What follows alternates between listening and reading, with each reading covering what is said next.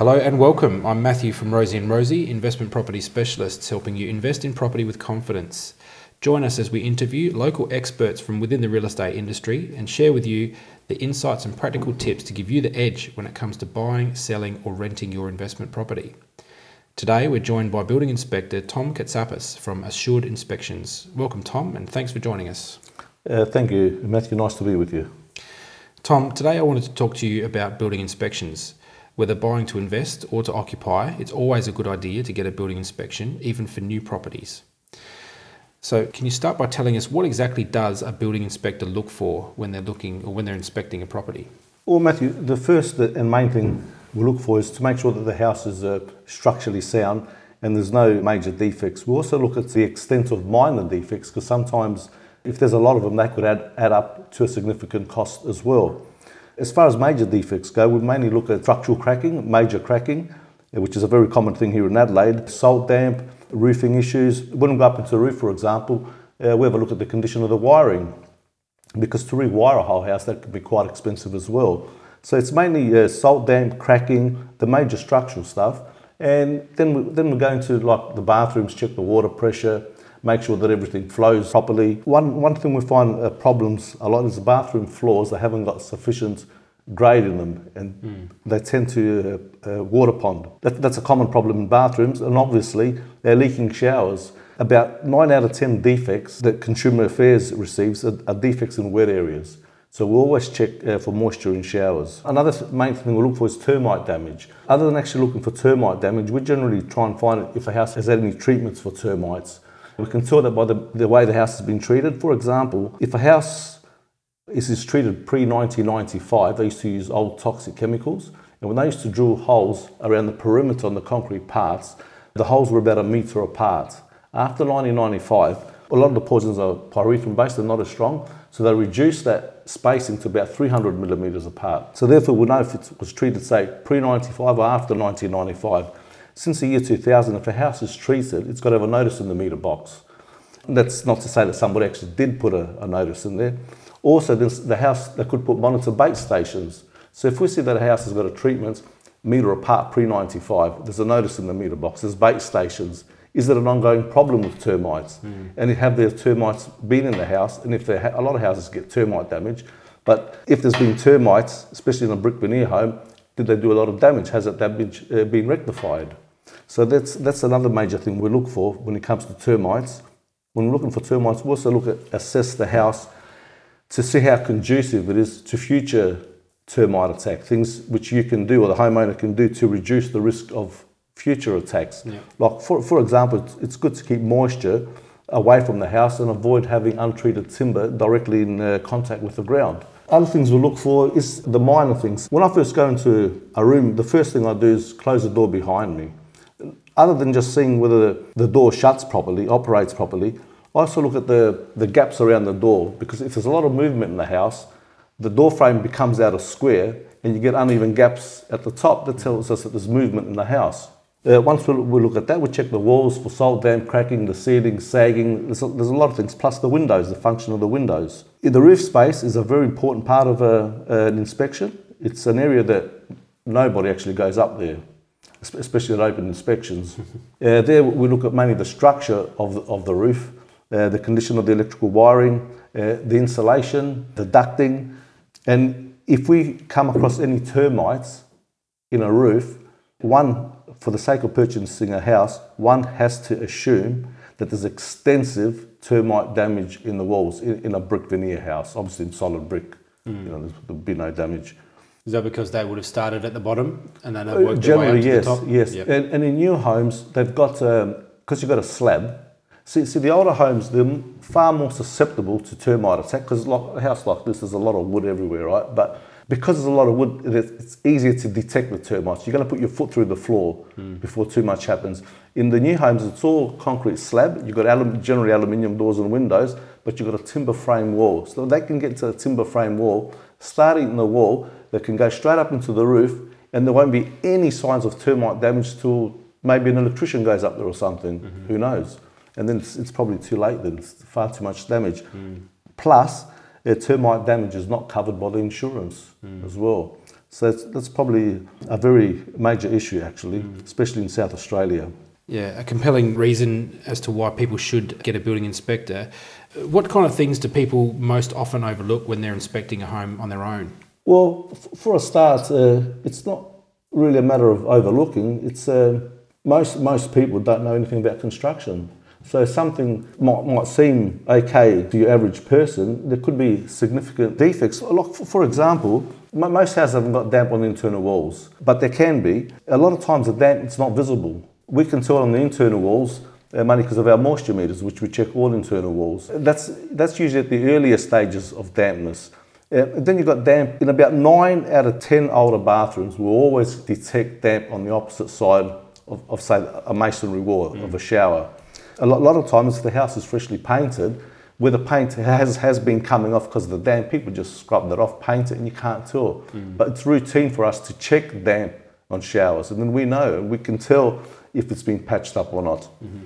So therefore, the shower is, has to be fixed. Plus, leaking showers are also conducive to termites because because there's a lot of moisture. Termites are always looking for moisture, and nine out of ten times, you, termites will come into in the laundry or your bathroom. So if you've got a leaking shower, even in an older home, it gets wet under there. Like in summer, termites are always looking for moisture. So if you've got a, a bit of moisture around the house, they'll just they'll just come straight. You're inviting them to come to your house, basically. A- And another thing, uh, people, you know, when houses get styled, they they furnish them uh, for selling. People tend to look at the furniture and how nice the house can be, but they don't actually. Well, basically, they don't see behind the pretty paint job. Is what we'd say.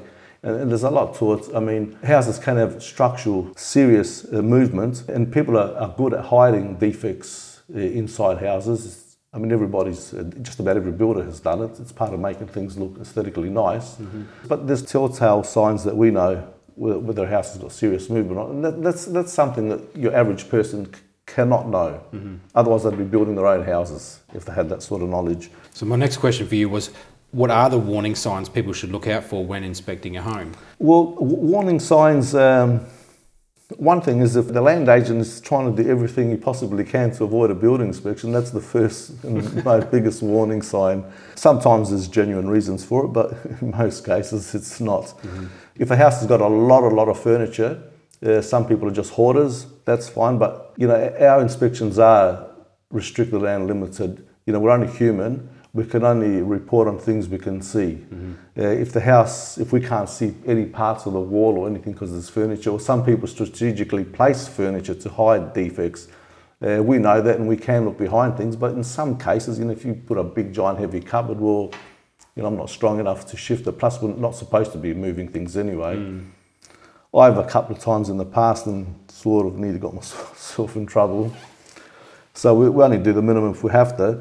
Um, but warning signs, um, look, it's at the end of the day, some people are really good at hiding things. Some things are obvious. I, I think um, as long as you've got access to all parts of the house, I think that's, that's the, the, probably the key to it. If, if you know if the shed's locked, and you know, okay, they haven't got the keys there. Ask why. You know, try to have keys because what's in there? Why why isn't it open? You know, if there's valuable stuff in there, well, I'm sure you can have a look in the house with the agent and the vendor present if you're afraid you're going to take something. Mm-hmm. So access is probably the most important thing, I reckon. Yep. Because you know, if you can, see, and there's a lot of things though. Also, you know, you, you don't go up in the roof space. People don't go up in the roof. You can, you can see parts of the roof from the outside, but where there's box gutters and valleys and that, you can't. Not all parts of the roof are accessible mm. as well.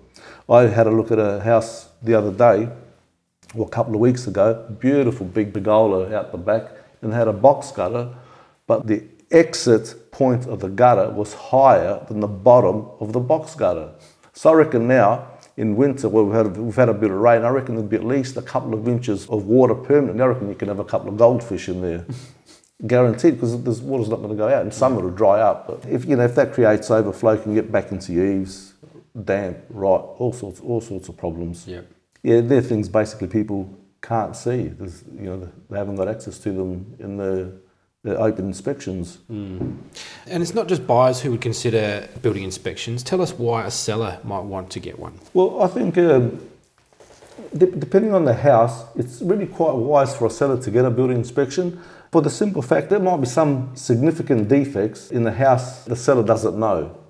And if we can highlight that, so, sometimes it can be easily rectified, or if it's not rectified and you're, you're just about to make that sale, that particular defect has got the potential to put a, a prospective purchaser off. Mm. So if you know beforehand, you know how to how to deal with all the issues a house uh, has. Also, some people might think that a house has got a significant issue and they might spend a lot of money trying to rectify that when in fact there's nothing wrong with it mm. and they didn't have to do that.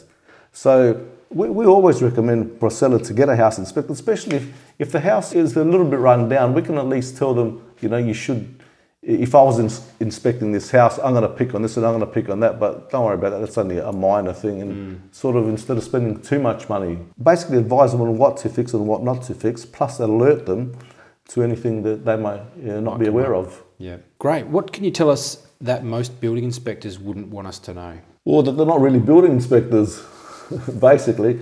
Look, our industry here is, um, in most of Australia, is not really regulated. Basically, yourself or anybody listening to this. Matthew can go out and do pre-purchase house inspections. There's no regulations, you don't need any qualifications. There's a lot of guys that have got building experience, but that could be just experience with one particular trade and associated trades that they've sort of worked with, but you really need someone that's got minimum builder's qualifications, someone that's got experience in that's actually in all aspects of construction and not just one particular trade and a rough idea of all the other trades. And also, some people are, are really have got very have got a lot of academic qualifications, but experience is very important as well. I mean, I've done a few inspections for structural engineers. I've a, a lot of respect uh, for engineers. Uh, most of them have been, have been younger ones, but hey, they might be really good at designing bridges or stuff. But you know, if they haven't owned or ever owned in, a, in an old home, they don't know what, how defects can get covered up. They wouldn't know how to look for damp. And, I, have done a few inspections for engineers like that. So it's not, it's, it's basically somebody that's, uh, you need someone that's had experience in actual house construction. Mm-hmm. It doesn't matter what form it is, and across the board in all aspects of in all trades. All right, Tom, do you have any other tips specifically for investors looking to purchase property and considering a building inspection? What do, you, what do you call an investment first? It's something that's going to provide you a good return in the long term. Now, if a house is totally run down, for example, and, and the structure, uh, the bones are solid, so to speak, mm-hmm. it's sound, uh, someone that's quite handy, they can do a lot of the repairs and capitalise on that. Whereas if it's, a, if it's somebody from uh, interstate, for example, it's really hard getting tradespeople at the best of times, uh, let alone when you're not there to actually see what they're actually doing. Mm. Plus, if you're, you know, you want to invest in a house and you've got no one that's actually going to help you do any repair work and you have to pay for everything, then you'd really want to get something, not that's just structurally sound, that's first and foremost with any investment, but even when it comes to the, the minor defects, because if there's a lot of little things, especially if you want to rent it and you have to keep it up to scratch, if you have to start paying people to do everything, that's going to start costing you a lot of money. So then there's no investment in that. Mm. So it depends. It depends on your own capabilities, and obviously uh, the house, the main structure of the house, to be sound, because anything else can be quite easily rectified. It's only a matter of how much, yep. which goes back down to your investment. Mm. So be honest with your abilities. We at Rosie and Rosie refer to different types of investing as either active or passive. And the passive type of investing is buying something that might be new or you know needs a very little work. Occasionally, you might need to replace an appliance or repaint or recarpet. Um, whereas an active investment is something where you actively need to go through the the renovation, extension, yep. subdivision, or complete um, uh, rebuilding. So be honest with your abilities. The TV shows make it look quite easy, but if you're time poor and haven't got a trade, then perhaps maybe reconsider uh, yes, the type yes. of property you purchase. Personally, I think those TV shows should be banned. Actually, yeah, I'm serious, you know, because well, the I, I haven't built for a while now, over over a decade. But when I was building, I, went to a house once, and uh, a lady wanted me to take out a window and put a a big uh, a sliding aluminium door. And she said, oh, when you finish, can you do it like I do it on TV so we don't have to paint the inside of the wall? I mean, no, I'm sorry, I can't do that. You know, the, people's expectations are too much. Uh, and that's, in, with that lady, it wasn't bad because at least she was getting a builder to do it. But a lot of people attempt these themselves. And tradies, how many stories do you hear of tradies not doing the job properly? So someone that does it all the time makes a lot of mistakes, let alone someone that's inexperienced. So don't, if you buy a house, you know, you should know it's important to know, be honest with yourself and know your own capabilities. Otherwise, those dreams are going to turn out to be nightmares. No, no other word for it. Fantastic. And thank you for joining us today, Tom. I'm afraid that's all we've got time for. But before you go, tell us how can people follow or get in contact with you? Well, they can follow us on Facebook or just they can either email us as inspect at hotmail.com or uh, they can uh, call us 0417 828 457. We'll be more than happy to help anybody. Thanks, Tom. We'll put those details in the description as well. Um, and thank you again. We certainly look forward to having you back. Thank you, listeners, for joining us too. We hope you found uh, Tom's insights to be useful. If you have any questions for Tom, he is only too happy to hear from you. Also, if you have any questions, queries, or feedback for us, please send them in, comment below, or email hello at rosieandrosie.com.au. We'd love to hear from you too. Been a pleasure having you with us again, but it's time for us to go. Until next time, I'm Matthew from Rosie and Rosie, helping you invest in property with confidence.